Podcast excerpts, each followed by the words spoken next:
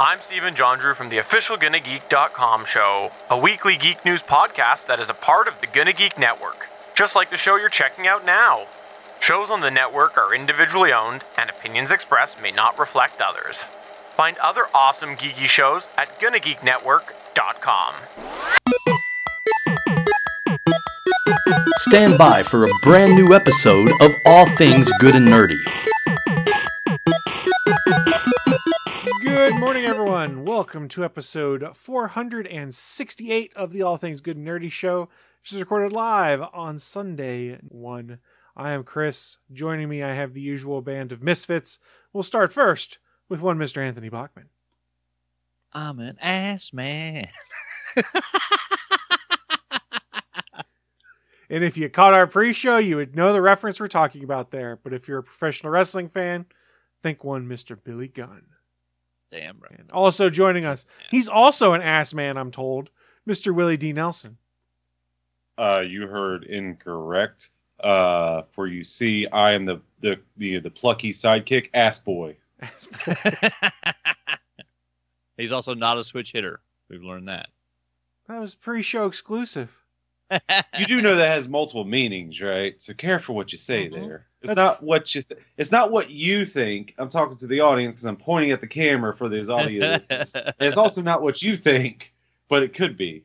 That doesn't work if you put me in full screen, Chris. I can't do this looking and talking to Bachman. Doesn't make sense. It doesn't make sense, Chris. There you go. Sorry, Willie. I'm sorry. But I wanted you to have the full spotlight to discuss what. I think I had mentioned it all. Yeah.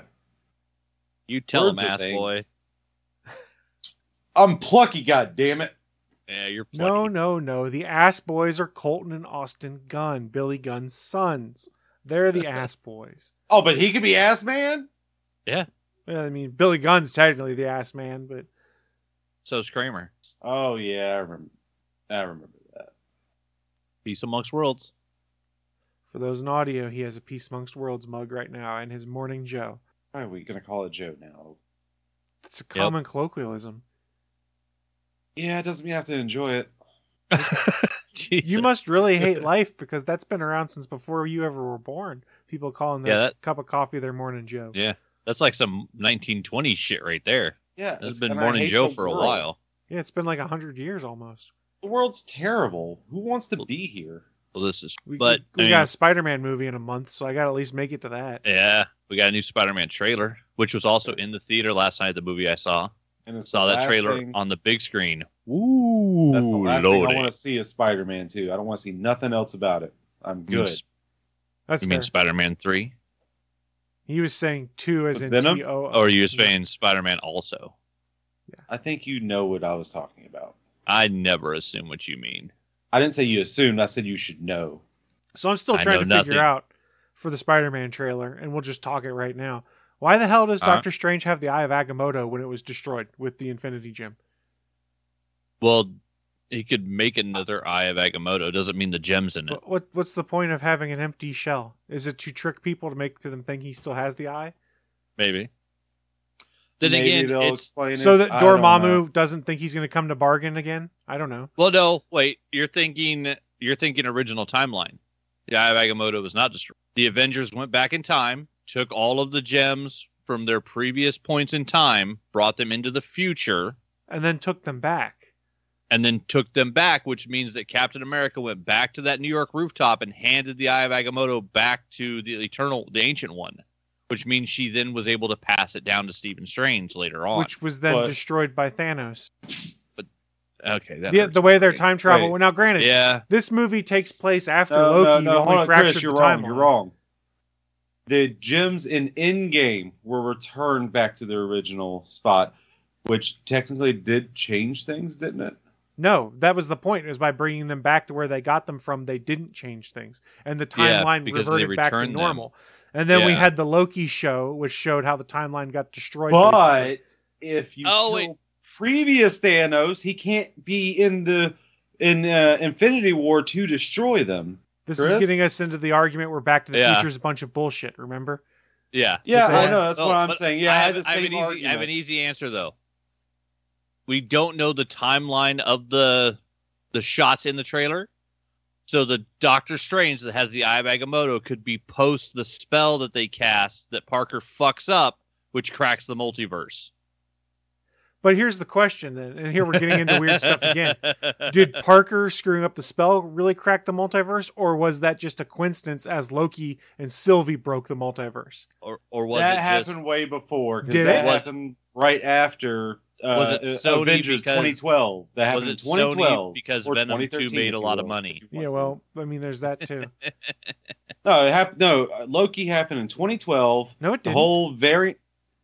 It happened right after Avengers. Loki What are you te- talking about? Loki was captured in 2012, but then when did they break the timeline? It wasn't in 2012 because they traveled back and forth across time and in space. But I'm saying the character of Loki happened. Boom, boom, boom, boom. It- that the the show of Loki correctly ended on like 2012.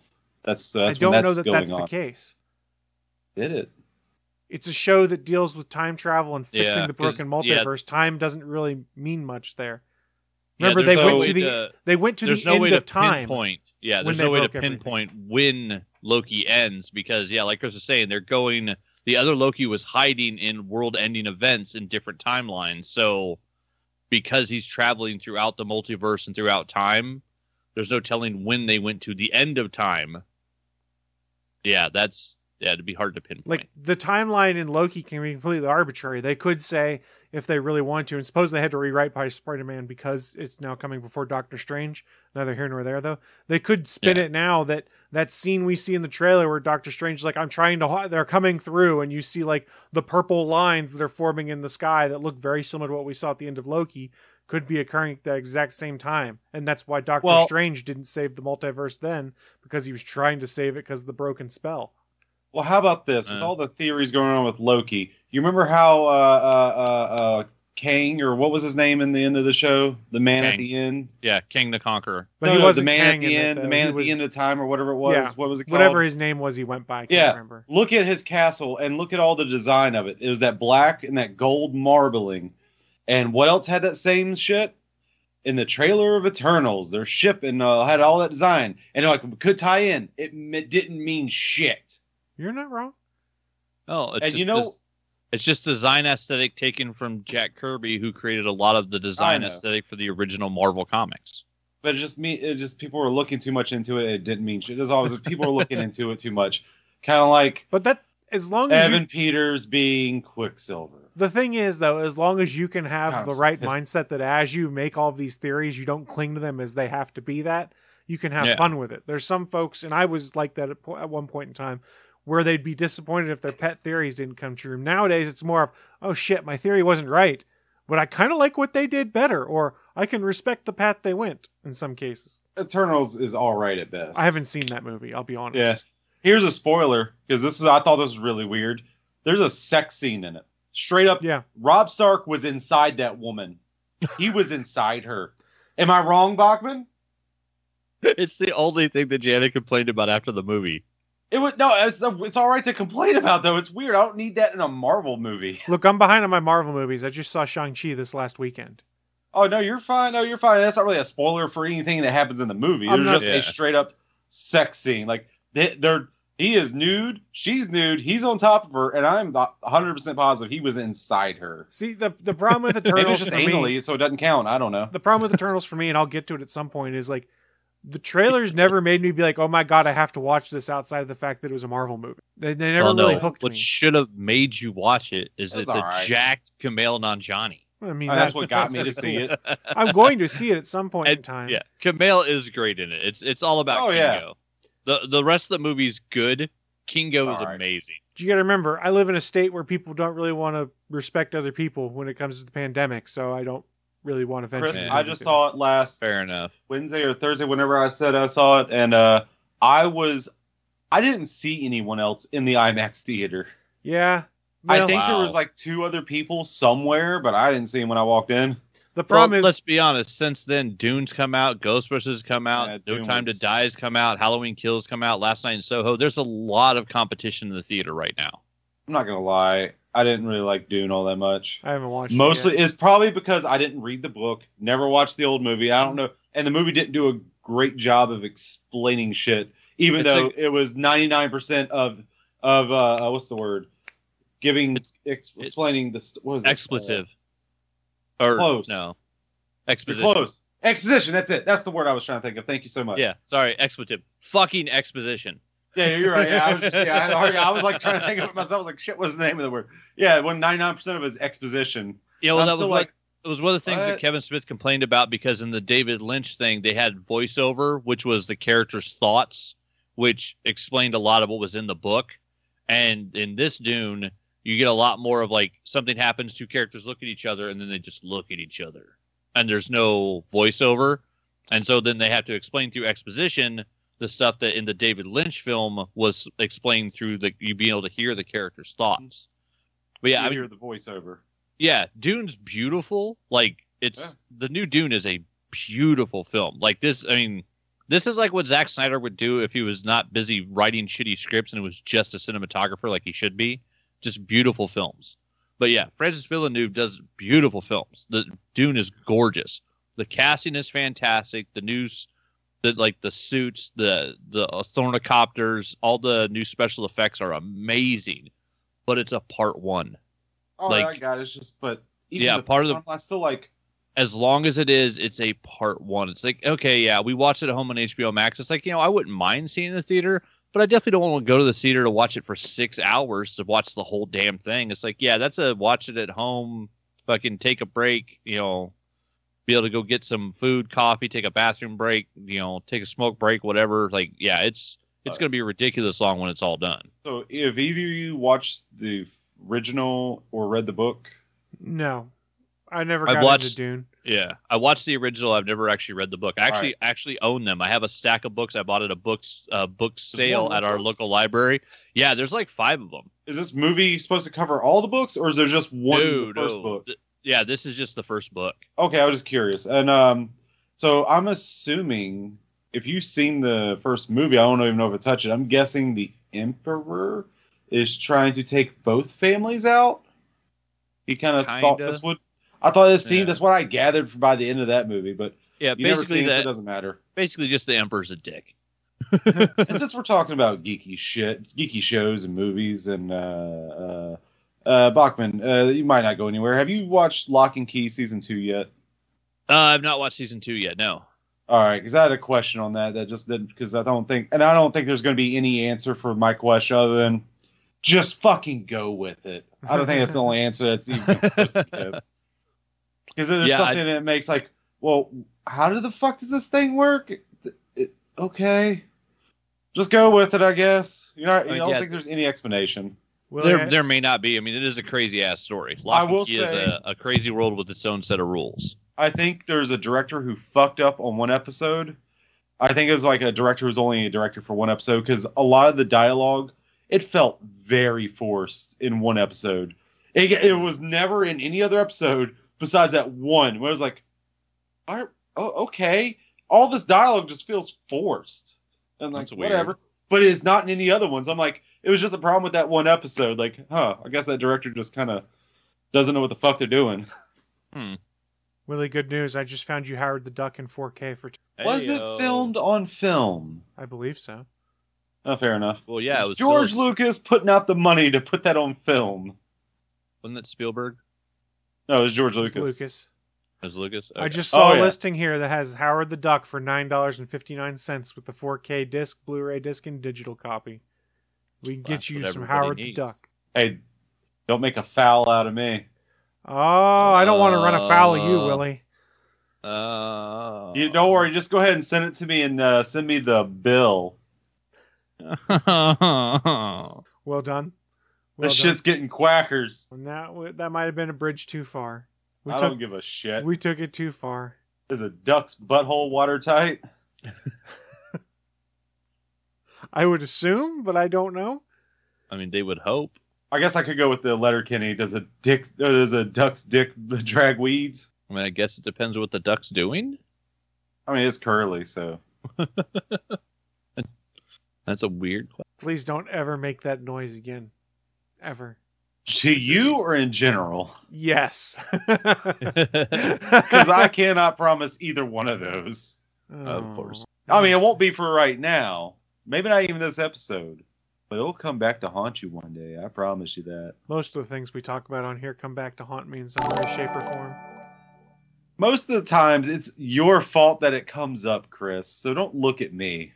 No, it's not. I am just here to help guide the conversation. Where you guys take it is You not guide my fault. to it. Yes, I guided that conversation talking about a duck's butthole. That's totally on me. You started talking about Howard the Duck. How'd you not think it was going to that?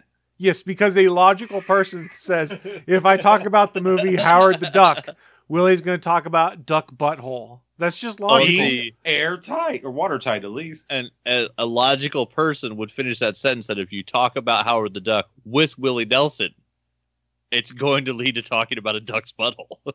I'm starting to think that talking about anything with Willie Nelson is going to lead to talking about du- a duck's butthole at this point. That's point. true. That's true. It's definitely possible. It's it's his one skill. Uh, and since I mentioned Letterkenny, hey, did you hear the good news, Bachman? Bachman? Letterkenny season ten, Boxing Day Nice. in America. Nice. Boxing Day. All right. That's all still right. on Hulu, right? Still Hulu exclusive, Nice. and still the best episode is season two, episode three.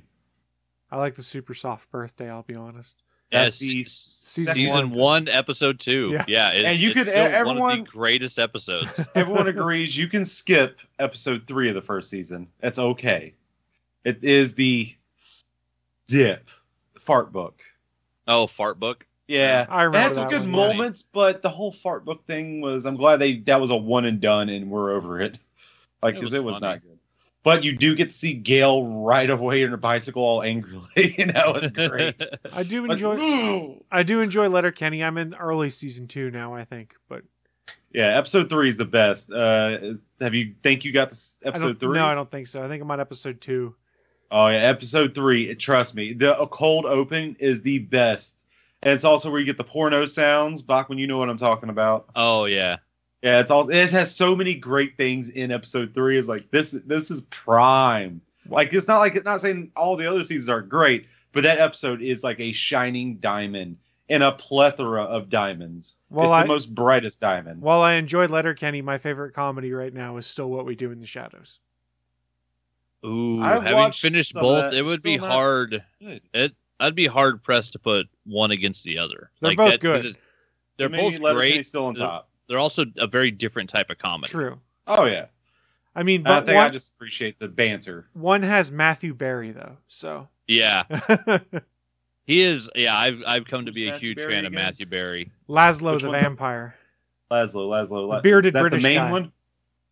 The British guy, Oh, the not Nandor. The one who's married to The one who's Yeah. guy? married to Yeah. Nadja. Oh, yeah, yeah, yeah. yeah, He was Yeah, in the He's IT crowd. garden full of my favorite vulvas. Yes. yeah. This one is Yeah. my prime one. It's after my mother. Yeah, I think I'm Jackie doing his voice pretty all right. normal human bartender. There's a uh, there's a guy who does voice impersonations, and there was talk of, hey, if we do a new Garfield movie, who should be the voice of Garfield? And this one guy was like, it needs to be Matthew Berry, and this voice impersonator then did Matthew Berry as Garfield. And I was like, holy shit, it's got to be Matthew Berry if they do another Garfield movie. It was hilarious. That would be good. I could see Yeah. that. I'm pretty sure. I mean, Bill Murray was a good choice, even though he hated it. Yeah, but Matthew Berry would be an awesome choice. Is that the Power Sword? You goddamn right. I actually finally opened it, and I've been Oh, it was using the my sword letter. of Eternia. I've been using my letter opener to open letters as I'm going through Nice. stuff. Have you tried calling down the power of Grayskull to you? I have. It did not work. I'm sorry. You should hold up and go, I think it's because it's a tiny Thunder! sword. Thundercats! Fuck you, nerds! Actually, I was wearing my Thundercats jersey last night to see a movie proudly sponsored by the 80s. You'll figure it out when we get to Did the they end of the a show. Ready Player 2 already? when we do what I'm into. Not yet.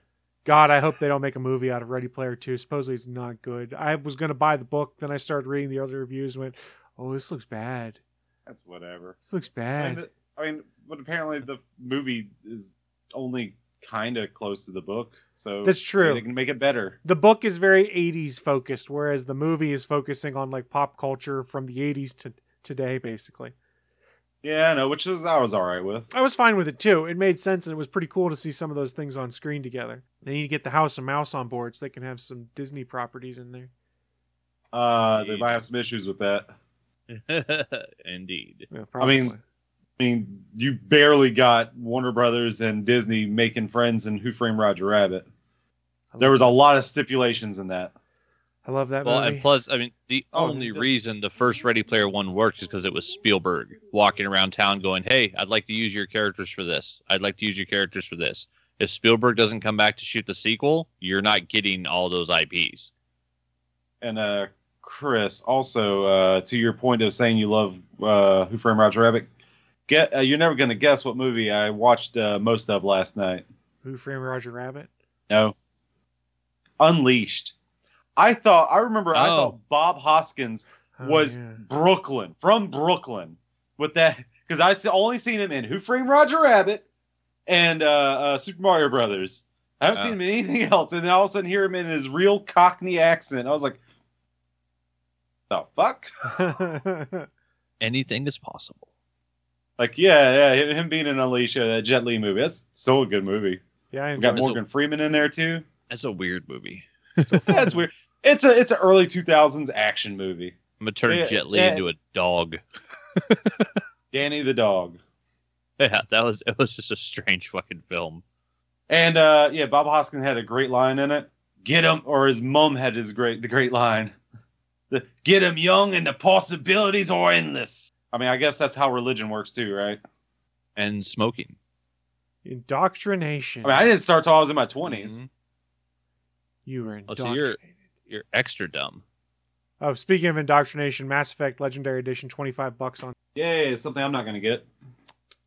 Does that include digitally on Sony PlayStation? I've only seen it physically for twenty five. I hate when they put just the physical ones on sale. Why would the Because digital? stores can make whatever sales they want. This is stores doing specific sales, not. I still hate it. I mean, that's why I got Guardians of the Galaxy on a disc because the digital version was an extra ten bucks, and I was like, eh, I might join you on that. I'm not gonna lie. Is it still only thirty? yeah. Last As I I checked, So when? That's showing up in the mail today and somebody doesn't know about it. I think that's through Black Friday. So, and it was available at Amazon and GameStop. I think both had it for thirty bucks. Chris, you can't say that. It's okay. You can't say B Friday. What do you want me? No, don't answer that. I was gonna say, you want me to come in and work on Mooly Monday too? I can say that one. What'd you say? What When he says, "Oh, you want me to come in and work on Mooly Monday too?" Uh, what's that from? I haven't heard that one.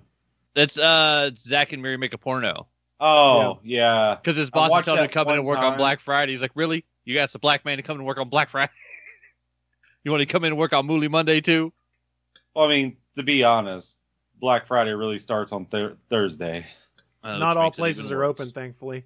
I yeah, saw but like, you know what I mean. although I feel bad for the folks working GameStop because GameStop is opening up on Thanksgiving Day again this year. So sucks to be those guys, and hopefully they get paid a little extra for it.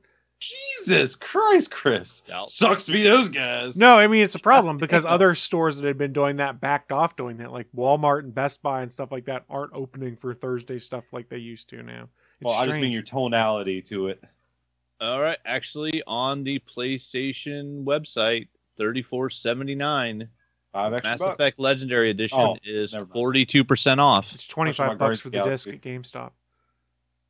Yeah, see, I'd pay the extra ten bucks to have it digitally and not have to put a disc in the thing. I mean that's fair. I mean, he's right. When he's right, he's right. yeah. and it offer goes until November 30th at midnight. So 42% off for the digital edition. Black. Friday, November 30th. That was a joke. Wait, Okay. is it? Mhm. Thank you, Willie. Yeah, it's a joke. Thank you. We, I don't know dates. Dates are a thing. We appreciate that's what we appreciates about you is your knowledge of dates. I mean, Let's I'm talk the with my friends squirreliest out of other all of us. I mean, I would be the squirreliest out of all three of us, right? You are definitely the squirreliest one. Yeah. When I think of Yeah, but- squirrels, I think of Willie Nelson. But I think a squirrel's running in I'm gonna let that one ride. But I don't think any of us are Wayne. We're all a little bit of dairy. I'd be the closest to Wayne just because I think I'm the only one here who's actually won a bar fight. no, I've not gotten in bar fights on purpose. Why would I you- was a sailor for six years. Yeah. no, he was a seaman for years. No, I've been a seaman for like 30, but I was a sailor for six. that's right. That's right. oh, look at, I can see the, the gears. Do the math, Chris. head. I don't Do think I math. needed this insight about your life. I really don't. You're welcome, everybody. Yeah, but I actually even got the math pretty much right. Yeah. Uh, I'm sorry, I was everyone. 43, so 30 years ago, roughly puberty. I'm sorry. You Live from the ATGN studios on uh, the internet. It's the news of the week.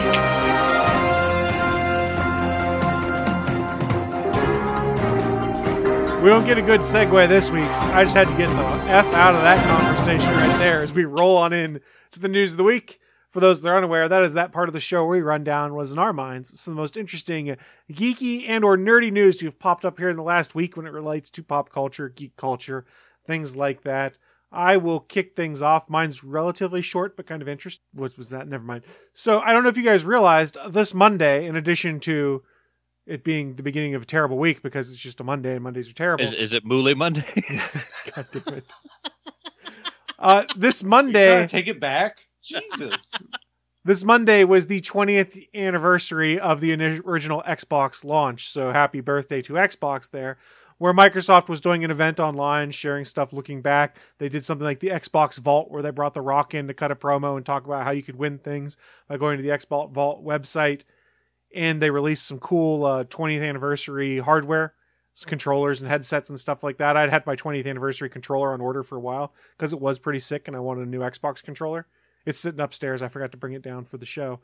But one of the things that was really cool that came out of that, well, there's really two things, and I'll talk about the coolest one first, I thought. Remember how about two years ago we were making a big deal out of the fact that Microsoft was really focused on backwards compatibility and they brought a bunch of original Xbox and Xbox 360 games forward so they would work on the uh, next gen hardware and the Xbox One hardware? I I thought that was already built into it. That is true, but they had stopped doing forward compatibility. There were only Oh. some games that had it. Well, Microsoft oh. kind of surprised folks, and if you'd been trolling some of the subreddits, you might have seen it coming. To celebrate 20 years of Xbox, they now added another 76 new games to backwards compatibility library today, including games like the entire Max Payne series, Skate 2, Dead or Alive Ultimate, and Star Wars Jedi Knight were all included in those. oh, nice. So they add wait, they added 76 more? 76 more games to their backwards compatibility library. Now, one thing to note this was said by Peggy Lau, or Lowe, the compatibility program lead at Xbox. The latest and final addition of 70 plus titles to backwards compatibility was only possible through the passion and feedback from the community. Constant requests for specific titles and enhancements encouraged the backwards compatibility team to partner with original creators to preserve thousands of games from over four generations of Xbox. Now, where this gets kind of cool is every original Xbox or Xbox 360 game that was added will support auto HDR on the Xbox Series X and S, and original Xbox games will also include a resolution increase as well. If you are playing on Xbox One X or Xbox Series X, you'll see a four times resolution increase on original Xbox games and a three times bump on the Xbox Series S. Meanwhile, your original Xbox One S console will only get a two times increase.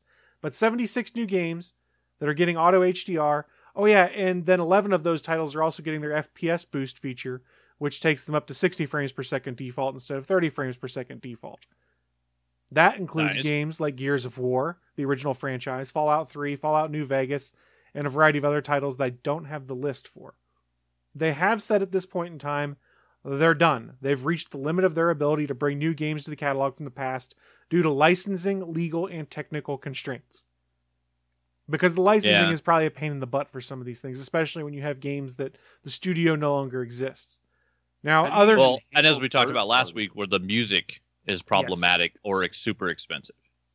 the other games that are included in there that this article calls out specifically on The Verge because people brought them up a lot. Ridge Racer 6 and TimeSplitters 2 are included. Now, all of these backwards compatible games, for the most part, are available to buy digitally on the marketplace as well. Meaning, if you don't have the disc for, say, TimeSplitters 2 anymore, you could just go on the Xbox marketplace and buy a digital copy of it versus having to get the disc. The only one that's really weird that for some reason isn't listed digitally but is backwards compatible is 50 Cent Blood on the Sand. That game you can only buy physically and play in backwards that- compatibility. Is that the first 50 Cent game or the second one? I don't know to be 'Cause I heard the second one's actually pretty damn good. The fact that Surprisingly, like two 50 cent games just it had blows no my right mind. to be that good, but it was, from what I've heard. Yeah, so 76 Never new played it. titles added as part of the 20th birthday. Some of these are really weird to me. Like, for instance, one of them is Are You Smarter Than a Fifth Grader? That game was backwards compatibility added. Who the fuck took their time to make sure that was So That might that might have been one of those ones where it was super easy. It's got Exactly. a small, but you know, people that love like certain types of trivia games might really love that one. And I it love was probably trivia games. I Yeah, but- wouldn't. it was also probably cheap as fuck. yeah, Whoever is going back and getting that game and to play it now, I want to go to them and kick them right in the nuts because there's probably only one person. Well, here's the thing. You know why they're doing it? It's because they want to make sure they're smarter than a fifth grader. So we're not talking about the smartest fucking people on the planet. In part- you have to get that game to prove it, you're not. in part, part of this play here is about game preservation because there was an interview with Phil Spencer done later in the week where he was like, "Hey, we really need to start looking into how to preserve some of these games from a historical con- context." Because no, I'm not saying "Are you smarter than a fifth grader" is one of those that we necessarily care about for the ages, but some of these other games that say City of Heroes and things like that, how do you play it anymore? I don't think you really can. But There's only one private server. Yeah. There is actually you can, can still go to Paragon City apparently if you're on that private server, but you have to get a special invite to go play on it. so I'm sure, sure you could Yeah, do 'cause that easy. the company shut it down, but somebody made their own server that copies the entire game engine, and you can go still play if you were part of that. Like, I think part of the what were they? They're super groups. They weren't called guilds in that game; they were super groups. I think you're right. friends. Yeah, so part of this is Microsoft's ongoing effort to kind of continue supporting backwards compatibility, and a lot of these were widely requested. Some of them, I think, the case was it was a matter of they literally just ran their program that does the up does the conversion, and it probably worked, and that's probably why we're getting "Are you smarter than a fifth grader?" Yeah, But th- there's, or or certain games that they don't have to relicense, Yeah. which because I think is that show off the air now. yeah, I think so. It might be, I or they might be doing yeah. something weird on the Game Show Someone Network. still with it. owns the IP, right? Yeah, but if it's not currently airing, that may mean that they can redo the game and not have to pay for it. Who knows? Who knows? Oh, and I will say this is all awesome. I'm not. This is yeah. This backwards capability is fucking awesome. I wish PlayStation had it. You're being a bitch by not doing it. Fucking throw money at it and make it work. So That's- Yeah. What Rockstar should have done. Yeah, if you guys want the full list of these games, I did put the link to this article in our show notes. It's bit.ly slash ATGN468. That will take you directly to those notes. You can click on this link. As I'm scrolling through the list, I was just going to call a few out as we went through that both either are ones that I understand why they do it or kind of make me scratch my head. For instance, Disney's Chicken Little. That one got backwards compatibility treatment. Who is Nice. going back and playing that now? I mean, if you got kids, maybe they want to play it. I don't know. you know what? You know what? Maybe those speedrunners who are speedrunning weird ass games go I mean, for Yeah. they did bring the Avatar game over. That is, you basically just put the disc in and play for 30, 30 minutes and get a thousand gamer score. They did bring that one over. Can you still play it in 3D? I wonder. I don't know. Uh, other stuff that pops up, I did mention the entire Dead or Alive series is on there. So that's Dead or Alive Ultimate through four. The entire Fear series is on there. It appears. The Now, see, I can see people wanting to go back and replay those in a higher res, especially with the impre, uh, improved. You said uh, 60 the frames. the yeah, 60 frames on an FPS because the fear games are fun. These like, they're fun I- games. these ones may not have gotten the 60 frames per second, but they would have gotten the auto HDR feature, which could be. Not all of these titles got 60 frame per second upgrades. Uh, Gunvalkyrie, which was an awesome game back in the day, I used to play a lot. That one was made, brought forward. Lego Lord of the Rings. That's the only Lego game that Mhm. shows up on there, but Lego Lord of the Rings. The entire uh, Max Payne series, like we'd mentioned. Mortal Kombat versus DC Universe, which is one a lot of folks liked. It's the only fighting game I had on the PS3, pretty much. Oddworld Munch's Odyssey, which is entertaining to me because that was an Oh, Xbox yeah. launch title that they finally brought Oddworlds were good. Quake Arena Arcade, Secret Weapons over Normandy. I remember that. SpongeBob, Truth or Square. What? Kids, I guess. Is that like uh, South Park's Love Shack trivia game? Like go back on the I don't know. N64? Maybe. I, I don't remember it. Sounds like a trivia game. Red Dead All Revolver made it. Red Dead Revolver made it. A variety of Star Wars games. Star Wars Starfighter Special Edition, which I really enjoyed back in the day. Star Wars Episode 3 Revenge of the Sith, which is actually an underrated game. It's pretty fun if you haven't played it. Star Wars The Clone Wars and Star Wars Jedi Knight 2 Jedi Outcast. TimeSplitters 1, excuse me, TimeSplitters 2 and TimeSplitters Future Perfect. Viva Pinata. There's a variety of stuff on there. It's just mhm. kind of cool to see what they brought forward. And while Microsoft had said they were done two years ago, there was kind of a thought they would keep doing this. I think they're done now based off of what I'm seeing here because it's just such a weird mix of games. I'm not sure what Yeah, else would need to be brought forward. They But did said, we're, we're pretty sure 20 of these didn't need to be. probably they did also on this uh, 20th anniversary date uh, stealth drop Halo Infinite multiplayer, which is going to be free to play for folks on PC and Xbox. And it's still in beta, but all your progress carries forward. So It's not free on PlayStation. yeah, it is not No, free on PlayStation. no, it's PlayStation. not. I know. Just But if you have a web browser on your PlayStation, you subscribe to Game Pass, you could probably stream it on there. But I want to. I don't know. Well, interesting note though. Remember, Nvidia has their cloud streaming service that you can play games on. That Oh. works through the browser on the Xbox now. And PlayStation does have a web browser. Yeah. I will tell you that. So, At least PlayStation Four does. I don't know if five. so in theory, it's possible because Microsoft is now allowing Nvidia's cloud-based gaming to run through the Xbox game browser, Xbox web browser rather, which is kind of cool. So yeah, Nice. bunch of backwards compatible games, 20th anniversary with a bunch of recollection and notes on things, which is kind of entertaining to me because I did get my uh, first Xbox on November 15th when it launched when I was 16 years, well, I guess 17 years old, because it was my 17th birthday, so it was a present from my parents on that day. Was the Wait. Xbox the day it came out? What was the date? November 15th, tw- 2001, I think. And only four years later did they come out with the 360. Six six months later, I got out of the Navy. I'd been in the Navy for five and a half years when the Xbox launched. I'm old. oh, this is one that Willie would probably wants to play. I'm going to mispronounce it. Onechanbara Bikini Samurai Squad. Pretty sure he's might be I wanna playing it play right that? now. Sounds terrible. because you want to have bikini samurai squads. I don't know. Sounds like a very Willy game.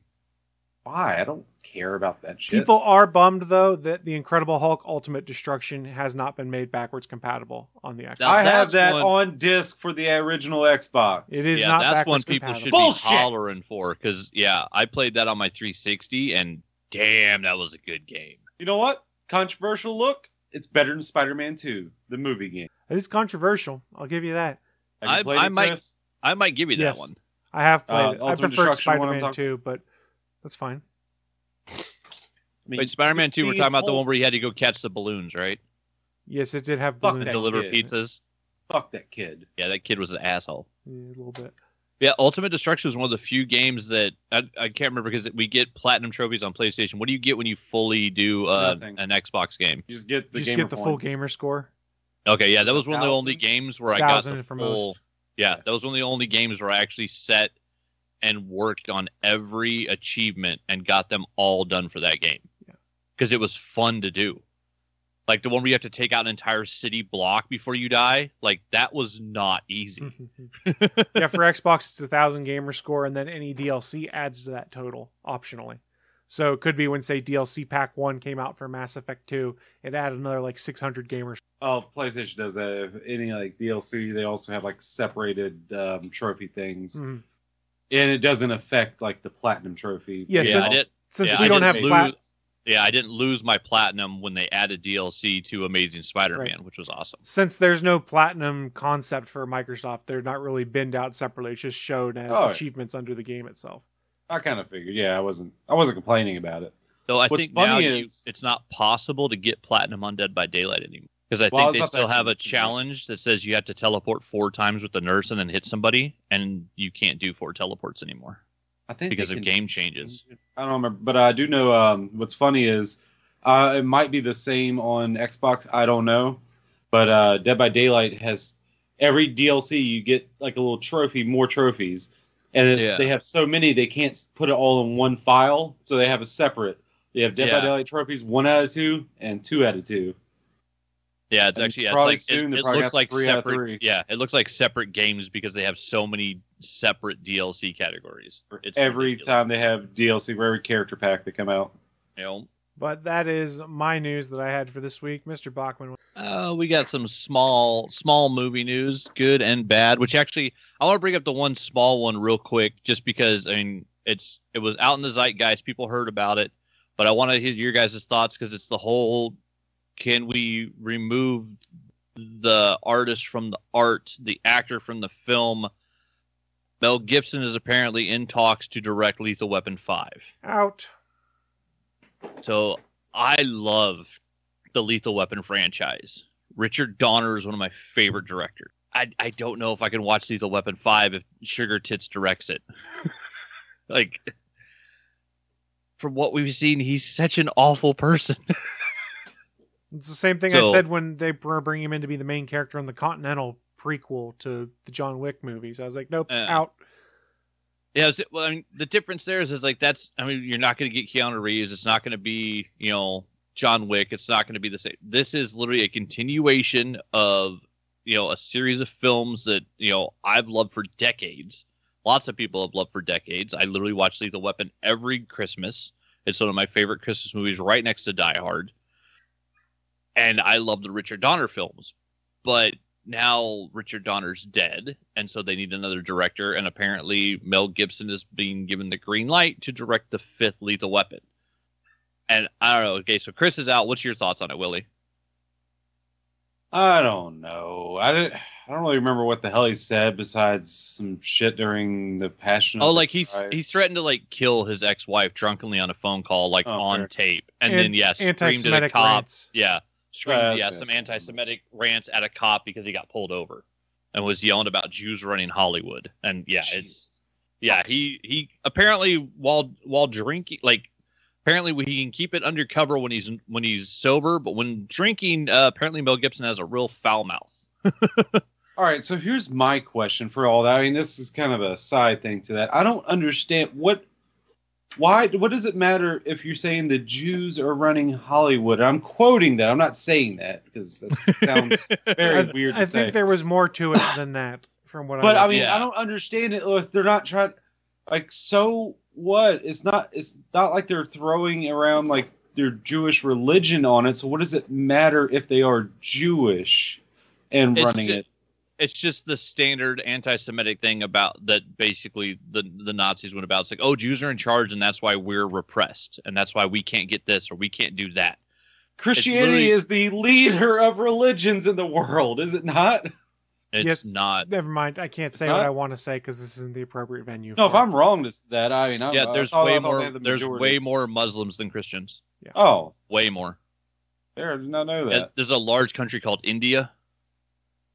Where you But- go, but- dots, not Are feathers. they All right, Lots- so that's lots of going too far. all right, so let me put it this way, and if you guys don't like it, feel free to send your hate mail. js at gonnageek.com is where it all goes. Or- Uh, Or- Christians lead most religions in thinking everyone's persecuting them because of their religious beliefs, when the vast majority of Yeah. people in today's world don't give a shit. What? Yeah. Oh, Chris, such a hot take there. No, yeah, they, I, they- yeah, they lead the world in being. I understand. I'm not saying it's a hot take. I'm just repressed. saying that's conversation that's not really this I show. get what That, you that's mean. all. Yeah, I know. I get it. Yeah, it's But yeah, Uh, so that that was the the one kind of crappy news because it's like that brings in the whole argument of the art versus the artist. Like, can you watch in a Kevin Spacey movie now, knowing that he's an awful purpose and person and possibly a un you know unarrested rapist? Like, can you go back and watch Seven Oh. and still enjoy that movie? Like, Oh. there's, I mean, it's it's it's a hell of a conversation. But wait, wait, wait, wait. I might be news- confusing wait, something here. Did Wait, did Mel Gibson rape someone? Is that what you're saying? no, I said Kevin Spacey. Okay, but I so was- I just yeah. make sure. Like, I mean, yeah, saying that. Talk about bad, two different. Talk about two different Gibson's awful not a people. rapist, at least as far as I know. Uh, that's at least as That's, far as I guess. know. I mean, yeah, he said some things and was a weird guy, but I mean, just saying shit is that really enough? Well, I mean, that's enough where a whole lot of people don't to- ever want to work with him. I mean, I'm all right with yeah. Don't worry if you know if you don't like them. I'm not upset at it, but I, it's it's not really enough for me, I guess. But I mean, I'm not gonna go watch Lethal Weapon. I haven't seen any of them. I don't think, and it's not gonna make me go watch it or not watch it. Here, So here, here. So we got pain and gain, right? We got pain and gain made, Chris. So I'm, Yeah. I'm going to put this out there because I, I stated, I thought of this like 10 years ago, and I'll be honest, to this day, it would still work. There are very few movies that need an actual reboot that should be started from the ground up. But right now, you get Chris Hemsworth as an Afghanistan war veteran who comes back to the U.S., starts doing MMA, gets real big in the UFC, and then ends up like blown out his knee. So he can't be a UFC fighter anymore. His dad was a cop, so he goes and becomes a cop. And then he gets partnered with a guy who's too old for this shit, Idris Elba. And you recast those two and do a new fucking version of Lethal Weapon I'd watch the and shit out of it. redo the whole movie. How fucking awesome would that be? Like they just update it from you know Vietnam and you know Danny Glover. Yeah, but fucking Idris Elba, you know, growing the white back in his beard, having his you know his his 60th birthday party, he's about to go into forced retirement, and they partner him with this crazy fucking kid who's not quite all there because he was in the Afghanistan war and then he was a mixed martial artist and now he's just a badass cop. Like it would be fantastic. It's I- it's yeah. one of the few franchises I would actually love to see redone with two younger actors. Well, they like did. it would be great. They did just do a TV series of it that ended a couple years ago, though, too. Which yeah, and I, I never watched it, and then that ha- was also problematic, and still it just never even looked good. But I don't know. It's one of the few shows I thought they could actually redo the movie and just update it, and it would work good. Like the whole Iron Man update to the Afghanistan war instead of it being you know him getting hit with a grenade in Vietnam. That update that uh, uh, Favs did was fucking perfect. But in good news, and speaking of Spavs and the the worlds he's helped create, over in the Star Wars legacy, we got new casting for Ahsoka. Uh, along the way, we've had Ahsoka Tano was in Clone Wars and then was in Rebels and then showed up in The Mandalorian, is now going to get her own show. So one of the characters created by the one and only Super Star Wars cowboy, uh, Dave Filoni, is you know just rocking through the series because everybody loves Ahsoka Tano. She's a great character. Then from Clone Wars and I believe appearances in Rebels, and then also showing up in Mandalorian, we got uh, Bo Katan, who's also probably going to be in the Ahsoka Tano show. So we've gotten you know this continuation of characters, and a lot of them help you know partially or fully created by Dave Filoni. But we're finally going to get the first, as far as I know, purely Star Wars Rebels character that hasn't appeared anywhere else is going to appear live action in the Ahsoka Tano series with the casting of Natasha Liu Bordizzo to play Sabine Wren. So we're getting Sabine, the the artist Mandalorian, who's apparently part of one of the royal families, if I remember correctly. Because at one point, I think in Rebels, her mom has the dark saber. So like her family is part of the Mandalorian, like royal families that battle over who's in charge. Isn't Bo Katan her aunt? Maybe, maybe that's like it. that. Yeah, I think she might actually be. re- I need to rewatch Rebels. It's been a while, but yeah, I think she might be. Her and Bo-Katan might be blood related. But yeah, we are getting uh, Ahsoka Tano, or uh, in the Ahsoka Tano series, we're getting Sabine Wren. Uh, people might know Natasha Liu Bordizzo from the Society. I was actually looking at her IMDb because I mean she's and she's like 20, like she hasn't done a ton of stuff. What I know her from is she's actually Nova, the the girlfriend of Daniel Radcliffe in the movie Guns Akimbo, where he wakes up and has the guns like strapped to his arms. Yeah, I think I could have made that movie better. Oh, I think that movie's fantastic. But yeah, I mean, it was good, Yeah. but I could have made it better. really cool actress. But yeah, she was what she was born in '94, so I guess I mean, So she's, she's 26, than 19. 27. 26. Okay, So Yeah, who's so, like- this character you guys keep bringing up? Uh, Bostaff Katana. Do you That you watch The Mandalorian, right? I just wanted to say that joke. That's all. okay. it's Katee Sackhoff, Bostaff Katana. Bo Staff Katana. But yeah, so Get we're close. getting uh we're getting Sabine Wren, which yeah, I mean it's just awesome that we're getting actual Rebels characters because then I mean. What we could really hope for now is as Dave Filoni keeps slowly slipping his Star Wars, Clone Wars, and Rebels characters into live action series and movies, is that eventually we're going to get the entire Rebels cast in live action in the Star Wars universe, and then that gives us Ezra Bridger, who might be the coolest new punk ass kid Jedi. And damn it, at some point he needs to meet Mark Hamill. Ezra Bridger needs to meet Luke Skywalker before Luke dies. Like they gotta they gotta slide something in there, like between episodes six and seven or something. They did seem to indicate that Thrawn is in play and Ezra is in play when it Yeah. comes to the upcoming Ahsoka series. So don't be shocked if we start getting casting news here in the next few weeks for Ezra and Thrawn, unless they're trying to keep it a surprise that they're going to appear in there. But even the Mandalorian kind of hints at the fact that it might be Thrawn behind the scenes that's pulling the tr- pulling uh, the strings. Yeah, which would be kind of cool. And uh speaking of which, I don't know. Are you guys uh, fans of iZombie? No, I haven't seen it. iZombie was fantastic. It was a really good show and also based on a comic book. I'm trying to find where's the cast from Midnight Mass. Uh yeah, here's so uh Rahul Kohli. He's on Was that uh, YouTube Midnight channel, uh, Funhaus, a lot. Okay.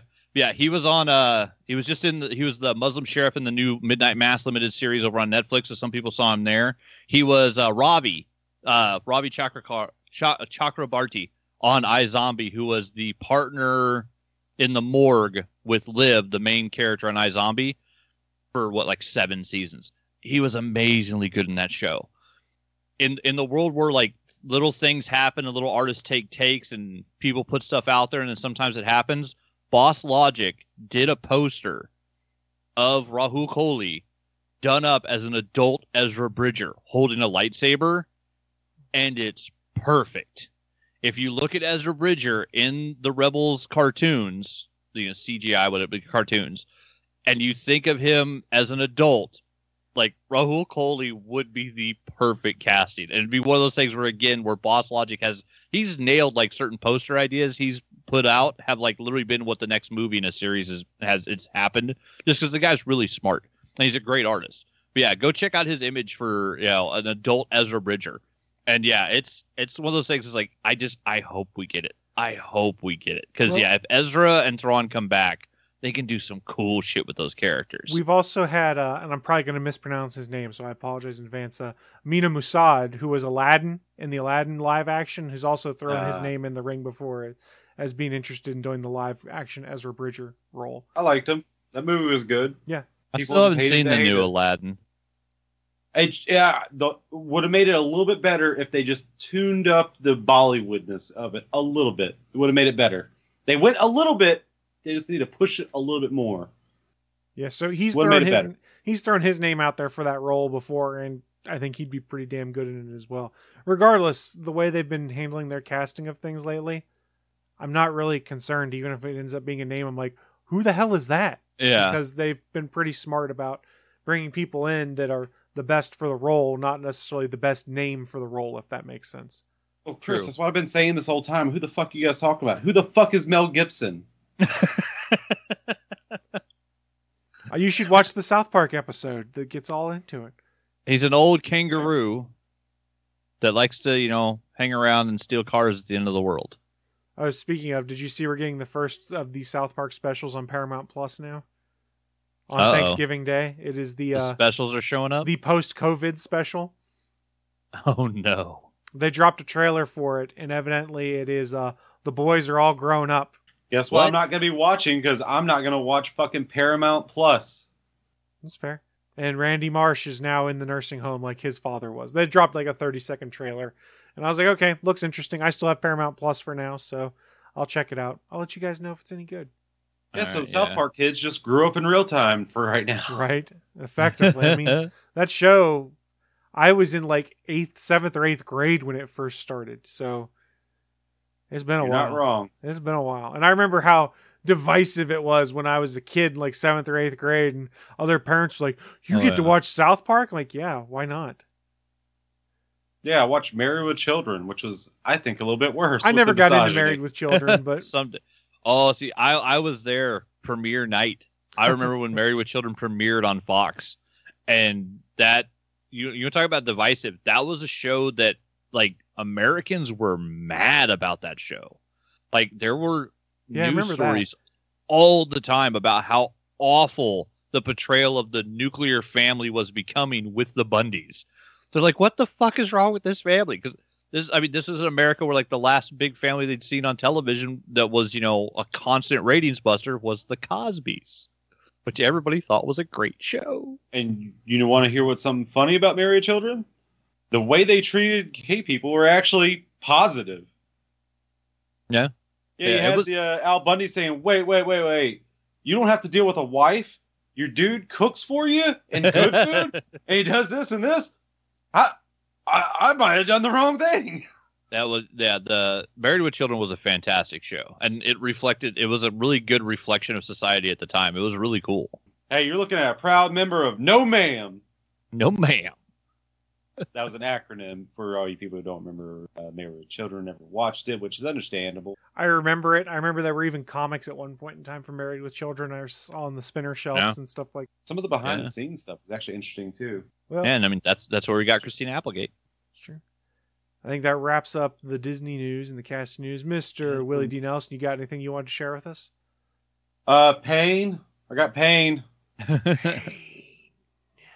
Willie, what's your prediction? On what?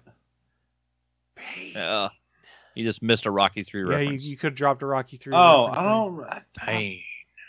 I think Rocky. I think uh, the the Rocky movies I've seen the most to least would be Rocky Four for most, Rocky, Rocky. four for most.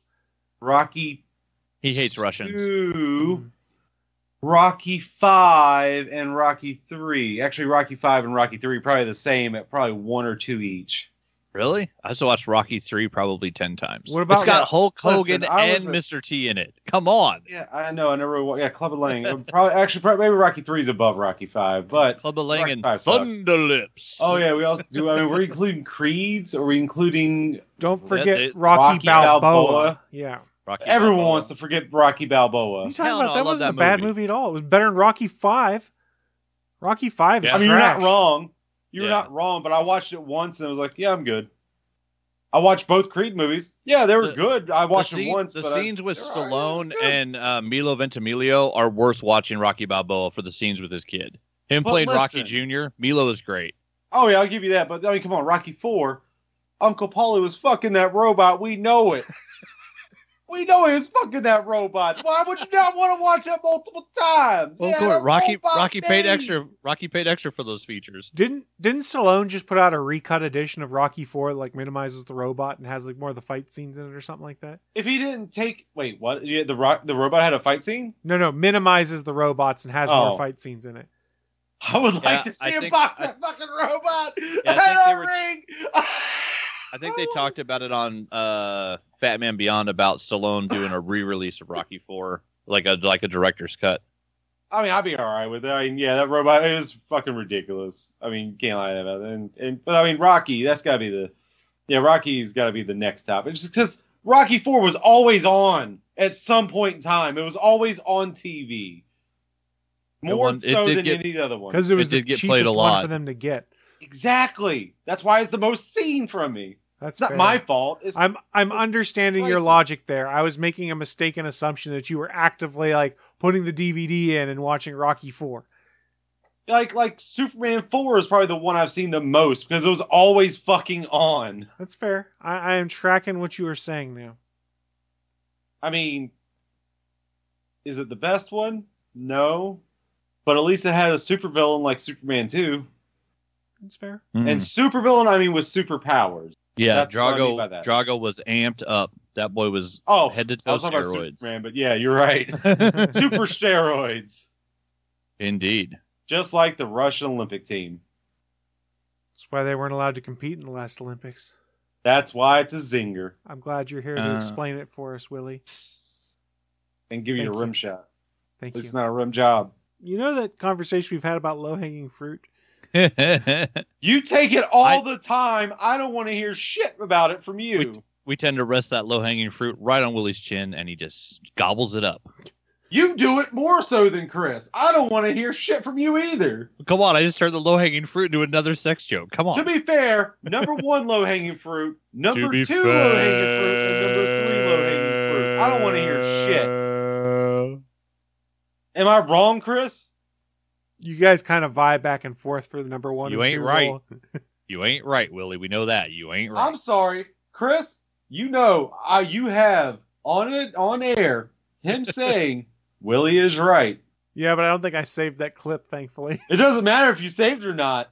It's, Never been uh, It is saved. It's on an episode. There's- You might not have the clip saved, There's no but proof. it's on there. It's on. Never. It's never happened. It's never happened. Never. And we didn't Nope. feel terrible about it when it happened either. Never happened. It never happened, but it did happen. But it never happened. It Exactly. never, never happened. Willie, I think you're just stupid. Thanks, Naki. Thank you, Naki. See, even Naki agrees with us, and she hasn't been on the show in like four years. Listen, Ghost of Naki, I don't need to hear it from you. The ghost of Willie jokes past. there you go. I'm not going to take it there. You're welcome for that. That's probably good. Although I do wish, you're welcome. I do really wish we could have an updated new Tim Tom story, but I'm pretty sure that kid's in juvie hall by now. Oh, for sure.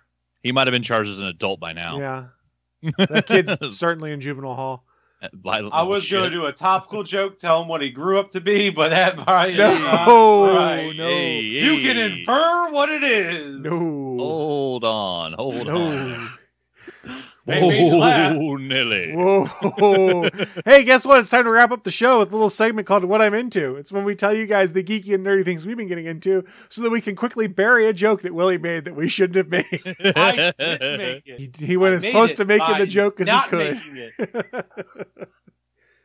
so, like I said, this is when we share with you guys the geeky and nerdy things we've been getting into because you might want to go check them out yourselves. And I will kick things off because I desperately don't want Willie to talk anytime soon.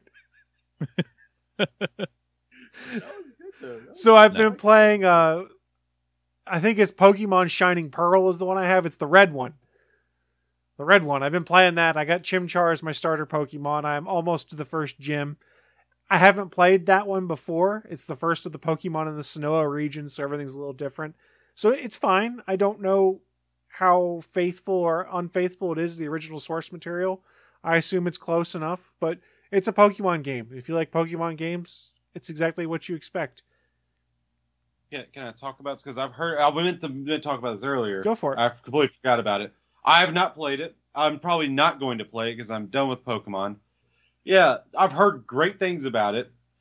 And I heard this is what Pokemon needs to start being instead of what they went with Sword and Shield. Is what I heard.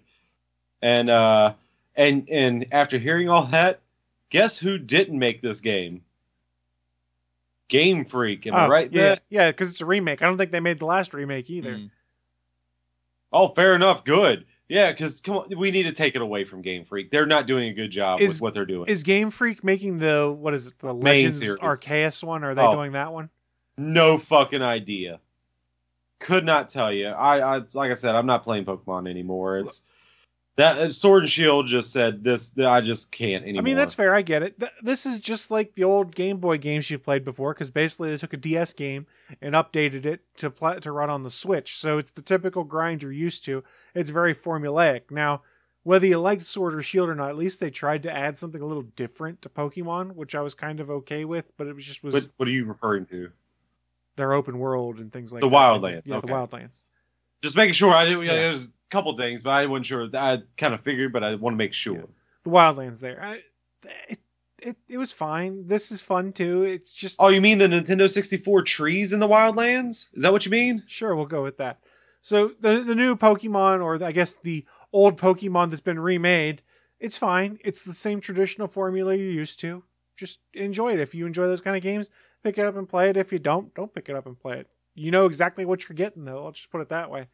Uh, I also picked up Guardians of the Galaxy. I was uh, have not played it yet because it arrived yesterday in the mail. I put it in my Xbox to install, and it was installing and downloading the updates. The problem I really ran into there, as I talked about it before, the uh, Xbox app right now, you can look up games and you can pre-download them if you've purchased a disc copy of them or something like that. For some reason, I could not find the right search terms to use in their marketplace on the Xbox app to find Guardians of the Galaxy to pre-download the game. So I had to wait Which until I is got weird. the disc. Yeah, it was strange. Okay, I am interested in this. What? What? It, so it pre-downloads the whole game? Yeah, so say theoretically you were going to buy, uh, we'll say Halo Infinite, and you were buying the disc because you didn't have Game Pass or something like that. You can look up Halo Infinite once they put it up on the marketplace, and you can hit the pre-download button. It'll basically tell you, hey, if you don't actually own this game, you're not able to play it. But as soon as, but it would download all that. So theoretically, day one, you could slide the disc in, and it would say, okay, here's the valid license, and just starts playing the game without having to install from that point. So it's pre-installation, for lack of a better term, of physical games, and you can also do it for digital games too. But that's already built into digital games. Yeah, PlayStation does the same thing on certain games, but I think it's mostly only for digital downloads. And yeah, it downloads like 98% of the game. So it's everything you need except for the actual like start menu. Oh, as far as I know, with like uh, the, when you pre-download games, like like talking about a pre-release, is that what you're talking about, Bachman? Yeah, I, mean that's how PlayStation Pre-release- does most of them is just pre-releases. I thought it it'll do the download the night it, before. but you just have that. It's set on a timer where you can't start it until midnight. That's something. effectively how the Xbox stuff works Yeah. too for digital Uh, purchases, and then people change their time zone to New Zealand to be able to play early. yeah, to get it first. I'm not gonna lie, Chris. I both hate very much and like that whole idea Why do you hate it? I'm confused. because you ha- because you have to download the entire game, and it's just the disc is saying you can play this. I I hate it because No. it's taking up all that space on your hard drive when you have the disc. But remember how games work nowadays is all the disc does is it spins up and installs stuff off the disc to your hard drive. That's all the I, discs do. I haven't today's put a world. disc in my PlayStation in a long time, So- so, that's Yeah. why I probably So I- disc-based yeah, games for the last two these days, generations yeah. are basically you stick the disc in so it can download some assets off of it, and generally there's already a patch that's out, so it only downloads like say four gigs of stuff off the disc and then pulls the rest from the internet. So, So, there's no Yeah. point to the disc. So why do we still have them? because it's a license, makes.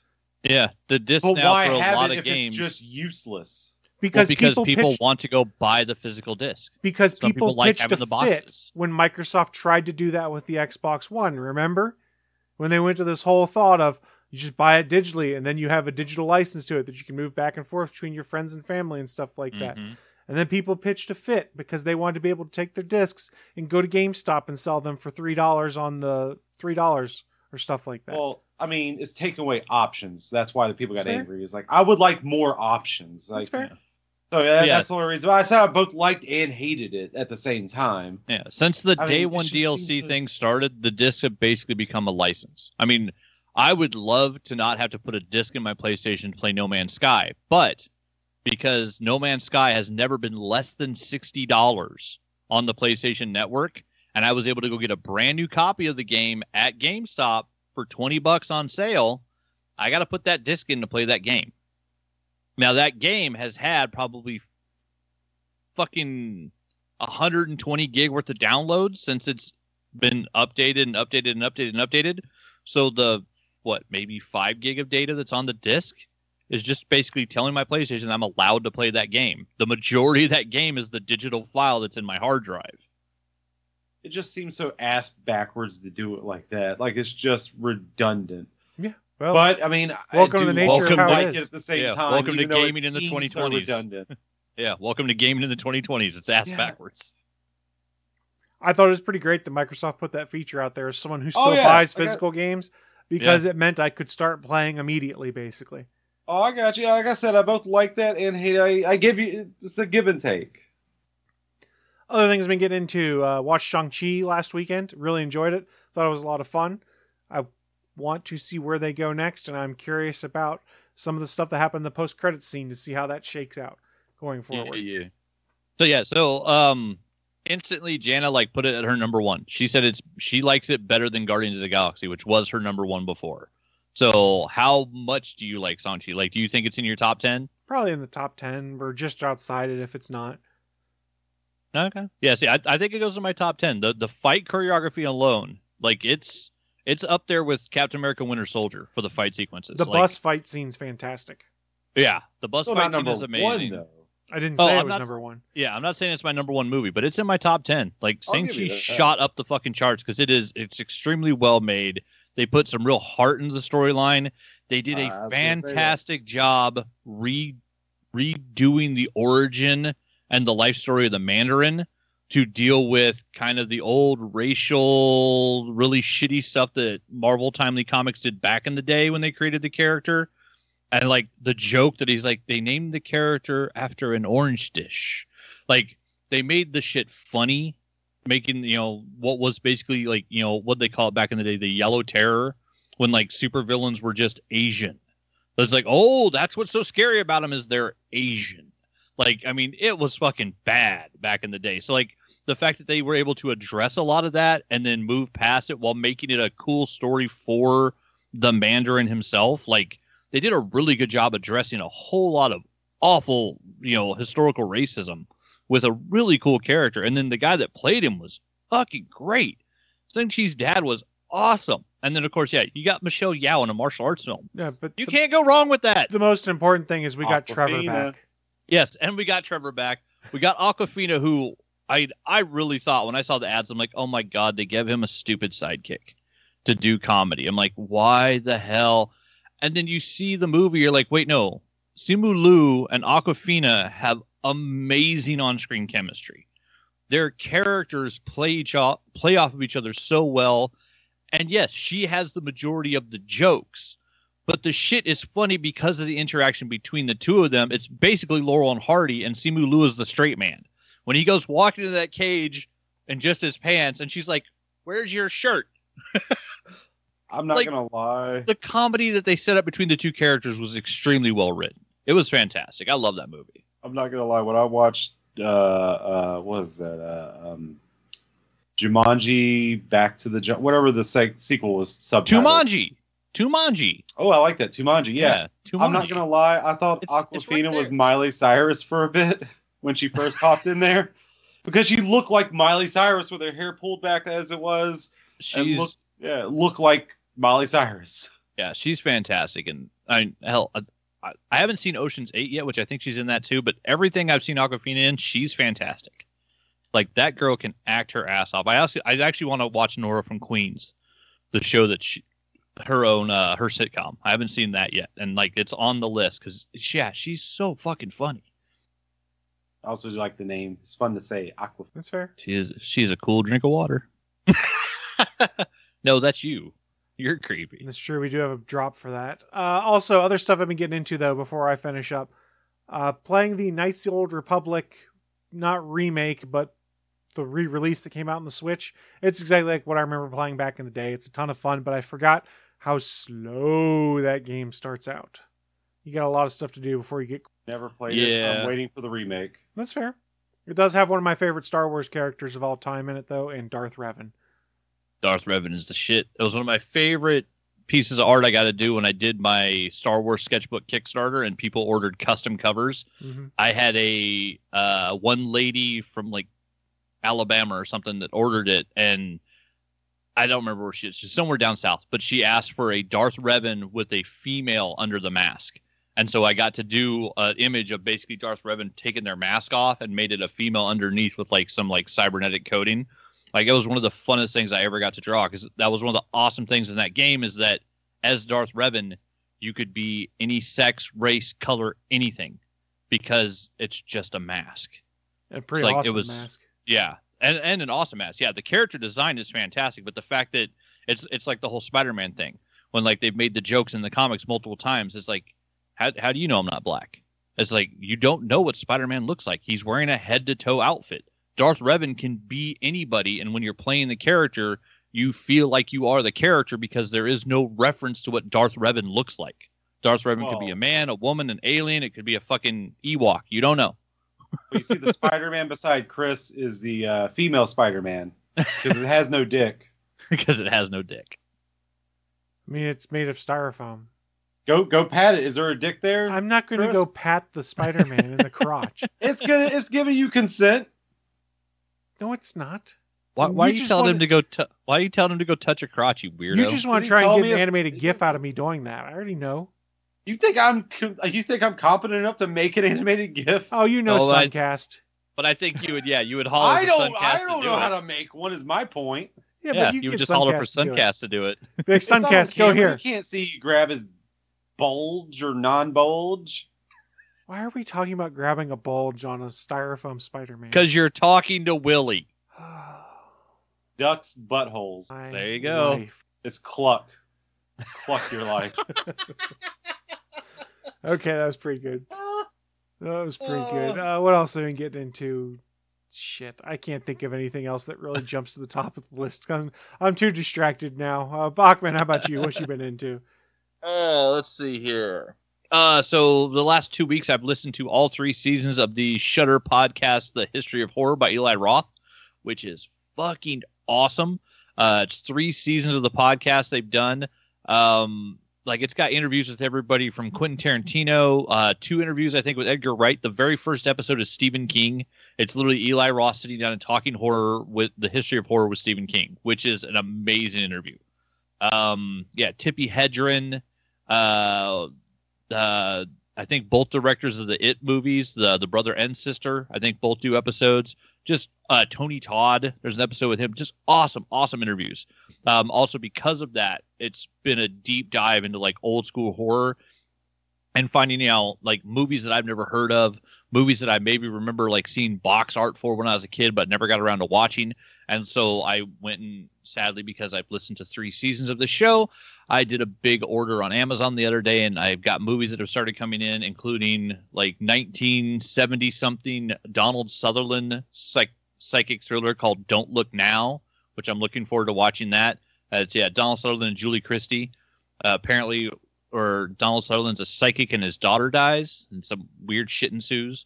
But yeah, just looking forward to some watching some really good horror films. I started rewatching. Um, uh, they had uh, Flanagan, Mike. Wait, Mike Flanagan, the director of Doctor Sleep, on one of the episodes, and they were talking to him about the director's cut of Doctor Sleep, which I hadn't seen, which is actually longer. Which Doctor Sleep was a long ass movie, but they did a, a director's cut, which you can get on Amazon Prime, which I, I've watched about seventy five percent of that.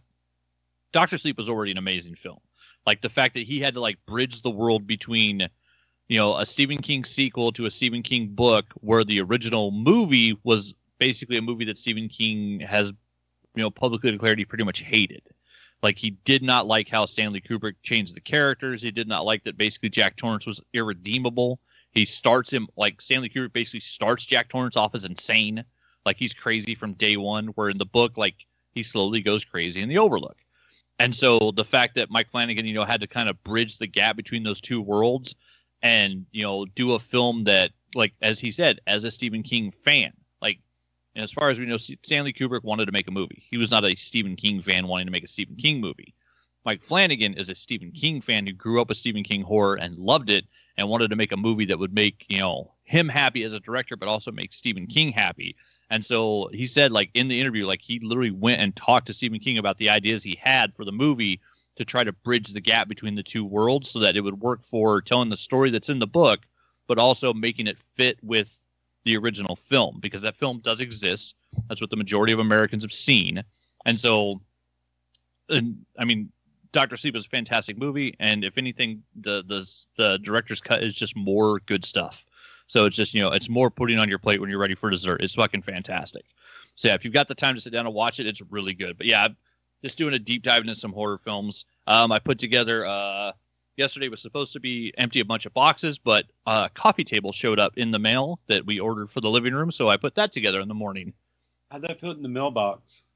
It didn't fit in the mailbox, but it's awesome. We actually have a uh, where our post where our uh, porch is. We actually have a big post, and most of our mail when it gets dropped off, they just lean it against that the basically a column out front in front of our front door, which is nice because from the street then you can't usually see most packages, which is really nice because we basically have a little hidey spot on our porch for us for Amazon and FedEx and USPS and everybody else to drop stuff off. Because between me and Jana, that's very few days have gone by since we moved into the house, which something hasn't been delivered.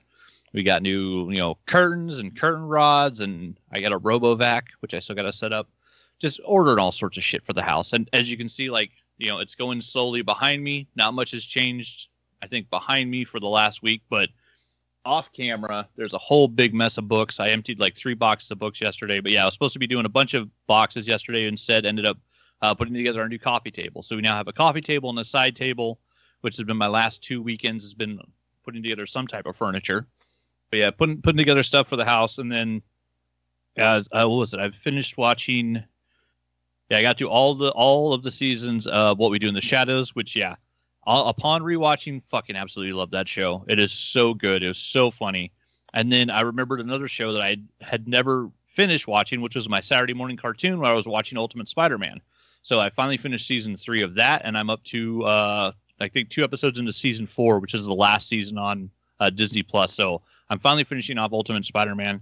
And then yeah, last night uh, we went out and had date night, and we went and saw Ghostbusters Afterlife, which That's is out? Yep. yes, it Oh, came out know it was Friday. out. Yeah. uh, yeah. According to um, what is this here on Deadline? Uh, it's looking at a forty-four million dollar opening weekend. Like, yeah, it's it's not doing too bad for you know a trilogy horror film. And yeah, if whether or not you like the female version of Ghostbusters, I'll just tell you that this is the sequel that the first two Ghostbusters movies deserved. It was all Jason- right.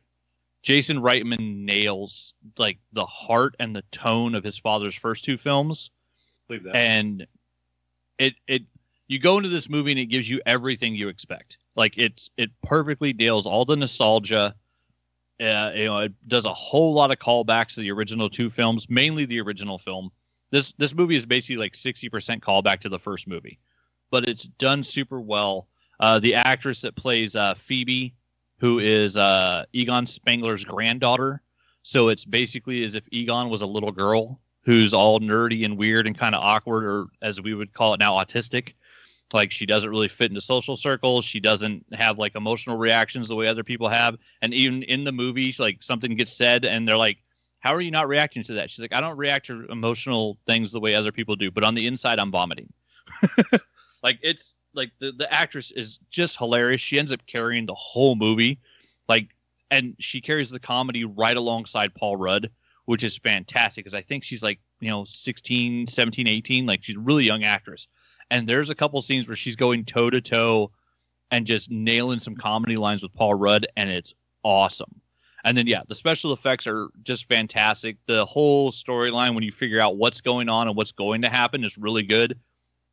Was shocked by anything, is that Finn Wolfhard isn't quite in the movie as much as I thought he would be, being Oh, that you know he is kind of you know like the big big name kid actor coming off of Stranger Things and the the two It movies. But he you know does a solid job. His role is you know fits him really well. He does a really good job with it. yeah, it's just it's a super fun movie. And of course, like there's you know a huge shout out to Harold Ramis in it, which is all you really need. Because I mean, you've got you know the first two Ghostbuster films that I, I remember correctly, he helped Dan Aykroyd write them, and like the fact that you know Egon's gone, and so that was part of what stopped them making a Ghostbusters sequel for a lot of these decades. Besides the fact that I believe it's been known that like uh, Bill Murray and Dan Aykroyd don't really get along together. But yeah, there's a, a huge it's a huge love letter basically to Harold Ramis. And just for that alone, it's worth seeing. And I would say it's worth seeing in the theater. We went and saw it. The the theater was pretty packed, and it's a it's a damn good big screen movie. It's about it's Ghostbusters, man. It's straight up Ghostbusters, just like you wanted. And yeah, so that's that's what I've been getting into. I would I would highly recommend anybody if you got a chance, go see it in the movies, in the theaters. If you if you got to wait two weeks for your theaters to clear out a little bit, it'll still be worth it. Catch it at the dollar theater, whatever. See it on the big screen. It's it's worth seeing on the big screen. It's a fantastic. That's true. I, I can't wait to go see this one. I've been waiting for it for a while. Just not sure, Mr. Nelson. Well. Why don't you wrap Uh, things up for us? Well, I guess you could wait like I did to go see Eternals and be only one of three people in the theater. I do like a private showing. It's Hey, kind of nice hey. when you see a movie late and you basically get a private showing. yeah, that, that was nice. I mean, I was, yeah. Eternals. I already said about that. It. Why was there a sex scene in there where that Robb Stark was inside somebody? there was penetration on screen, implied penetration, but they were. Yeah, yeah. That that's weird in a Marvel movie. Am I wrong in that? No. like I know people were complaining because about the the uh, what, what's the technology guy's name again? Uh, Phastos. Yeah, yeah, yeah, yeah. Who cares about you know his gay relationship when you have the fucking penetration scene? Why are you guys focusing on the gay relationship when you got the fucking penetration scene? God, get your priorities straight. But yeah, um, uh, I also watched all of season two of Locke and Key. Besides that one episode where all the dialogue felt really extremely forced, it was a pretty good show. And also the one plot hole thing that was like, why did this happen? Oh, just go with it, which is I'm assuming is just the answer because it doesn't make sense. It doesn't make sense. Uh, pain. Uh, what else have I been getting into this week? Finally got to play uh, Mario Party Superstar with my friends because they finally got it, and that's been fun. Online actually works, but uh, I think you can use the Nintendo app for voice chat. We just use our phones, you know, with the calling feature to actually talk instead of using the Nintendo app to talk to each other. We're just sitting there on a three-way call. now, why would you have to do that? Nintendo does not like voice chat for their first party games. Because Nintendo don't. You're not wrong. But also Sega don't either anymore because they don't got any systems out. Also Sega true. does just fine making games. Yeah, but I mean, are they really the losers in this? I know they're still having a good time. Sega's still profiting, so who cares? Just because they're not making the systems. It's true. I mean, they made a lot of bad systems. Look at the 32X. Look at the Sega CD. Look at the Saturn. Yeah. All so- fantastic gaming machines. I mean, you're not wrong. Just they didn't succeed. Yeah, well, at least Well, they I mean- tried. Cares? It really what matters.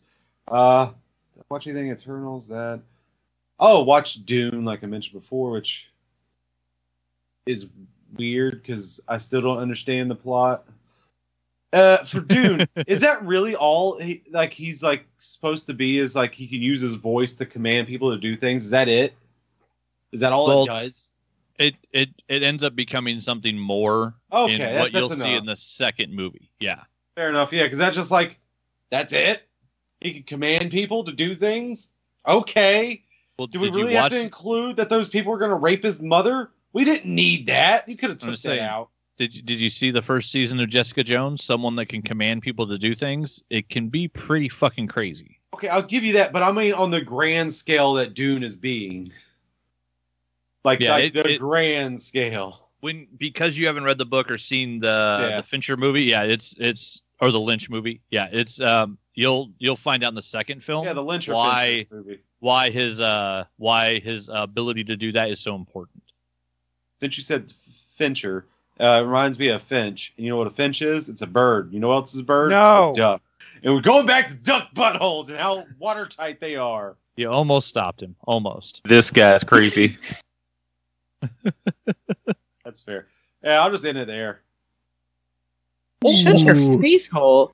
I, I said that to myself already. You can't say it to me after I already said it to myself. Go ahead and push another button. Willie's creepy, and you know it. Because I saw you were reaching for it. That Just was like the joke, you duck buttons. dumbass. Better. I thought you were going to push Uh. another button. How many are you going to push there, Mr. Radio I Morning mean, Radio Show how- DJ? how Are you many- going back to it? How many do you want me to push? None. Okay, then I'll push. I gotta push one more button to close the show. You're pushing all my buttons. It's my job, Willie. It's my job, William D. Nelson. You don't get paid for it. It's not a job. I get It's your hobby. I get paid It's your hobby. And love and adoration from. Yeah, yeah, I don't get paid. Love and adoration from who? From two or three occasional listeners. Yay! I'm oh, sorry. I looked. Them. On that note, though, we are going to shut things down. A friendly reminder we do stream live every Sunday at 11 a.m. Eastern, 10 a.m. Central, over at www.geeks.live. While you're there, scroll down to the bottom of the page. You'll see a calendar of all of the upcoming live events that you can go and check out. Before we shut this thing down, does anyone have any thoughts that are non duck related that they want to share? Really put me in a box here. You know that, right? I was hoping to do so. You're gonna leave him leaving feeling foul. I didn't say anything. I didn't say it. I hate them so I didn't even call for it to be said. That's all that guy. I hate them so much. Speaking of puns, have you guys seen uh, uh damn it, the Rock and Emily Blunt movie on um Disney Plus? Jungle Cruise. Uh, Jungle Cruise. I have Have you watched the? Is The it on puns Disney on Plus that. now? It's on Disney so. Plus now. Oh, thank God. And- Yeah, the puns in it. The Rock nails so many of the puns that the people that do that actual ride at Disneyland do. It's hilarious. And there's Well, a point where a, a little girl actually like cries to her mom to get him to stop, and he basically cuts a promo on her. It's like nothing can make me stop. Don't even you try. You know what? I want to go kick that little girl. Just punt her right into the waters. It's a Let fun an alligator eat her. Let let one of those pink dolphins out eat people eat her. It is a funny movie. Oh yeah, They are in the uh, Amazon, right? the- The Uh, yeah, in the movie they are. yeah, yeah, yeah. That's where they are. The pink dolphins that eat pe- that can eat people. Yeah. Ghostbusters Afterlife also had a preview for they're doing a Super Pets movie starring Krypto, Oh, and the voice of Krypto is Dwayne Johnson. Interesting. He's not only Black Adam, he's now Superman's dog, who has a best friend who's an indestructible dog who's voiced by Kevin Hart. Because, of course, those two just love working together. I mean, I can't blame them. They both seem fantastic to work with. Yeah. But yeah, yeah, the the the Rock just can't stop working. You're not He's wrong. either in the gym or making a movie. Like, oh, and huge, huge, uh, bit much respect to The Rock. He gave a present to the school at which he uh, used to play football.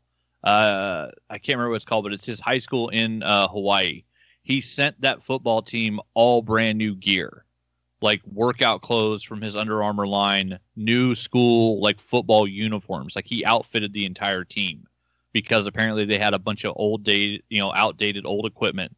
And he remembers like that when he was playing there was like when he was a kid, he was poor, and he remembers how shitty it was. And he sent, you know, thousands and thousands of dollars worth of equipment to a bunch of high school football players. How does And, like- Hawaii settle with all the It's awesome. traveling?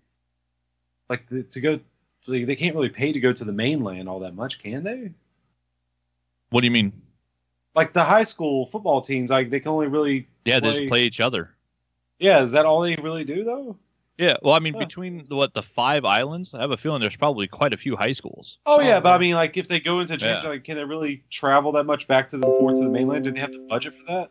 I mean, probably because I know like Hawaii's played like the the Hawaii College has played in like you know tournament bowls in college, football. is a little yeah, bit different, I'd say. But I I, think mean, they just do 'cause their their schedule budget. better so that they're not traveling all the time. Like they'll do three or four away games before they come home for a while and stuff like yeah, that. which would make sense. Yeah, Yeah, okay. go Yeah. play a bunch of schools and then come back to the island. Before just we, uh, the thought process on the logistics of it just popped in my head. That's all. before we shut things down, I did see something posted on Facebook from a friend of the show, One Beef from uh, Legends Podcast.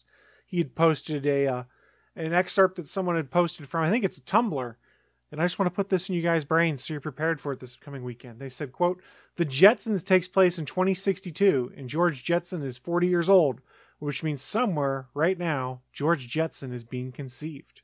And they found out more info and said, actually, Google tells me that George Jetson's birthday is August 27th, which means his parents are going to successfully get nasty this year's Thanksgiving weekend. Mark your calendars. So that means this weekend, while you're going at it, as you finish, make sure you yell Jetson. When did they ever say a date that it takes place in? I, I don't remember the Jetsons well enough to be able to tell you that, but I'm sure the Wikipedia or whatnot provides that information. So, Yeah. uh, and why would there they make it in the two? Th- why would they not make it like twenty two hundred? Like Because why? when they wrote that show in the 50s, that was the far distant future. Literally, we have 2001. We have 2001: A Space Odyssey. Like when they wrote that movie, 2001 was an uncon- inconceivable date. That was the far distant sci-fi future. Fair think, enough. think You're about Back right, to the you're right. Future. They went to what, 2018, 2015? And that was the Yeah. far future. 2015. He landed on the day. He went 30 years in the future. The day I turned 30. Well, there you go. See? I'm just saying. October 21st, 2015. So, the Willie- day that lives on in infamy. I turned 30 years old. Willie, when you create your own cartoon or something set in the future, you can set it hundreds of years in advance so that hundreds of years from now, people are like, why wouldn't they set it thousands of years away? Mm-hmm. Because no matter what, if you set it in a future date, eventually most people are going to get to it. We're Well, never going to get flying cars. and I'm still you. angry about it. I'm sorry. Not we have lifetime. flying cars. We do not have affordable, mass-produced flying cars.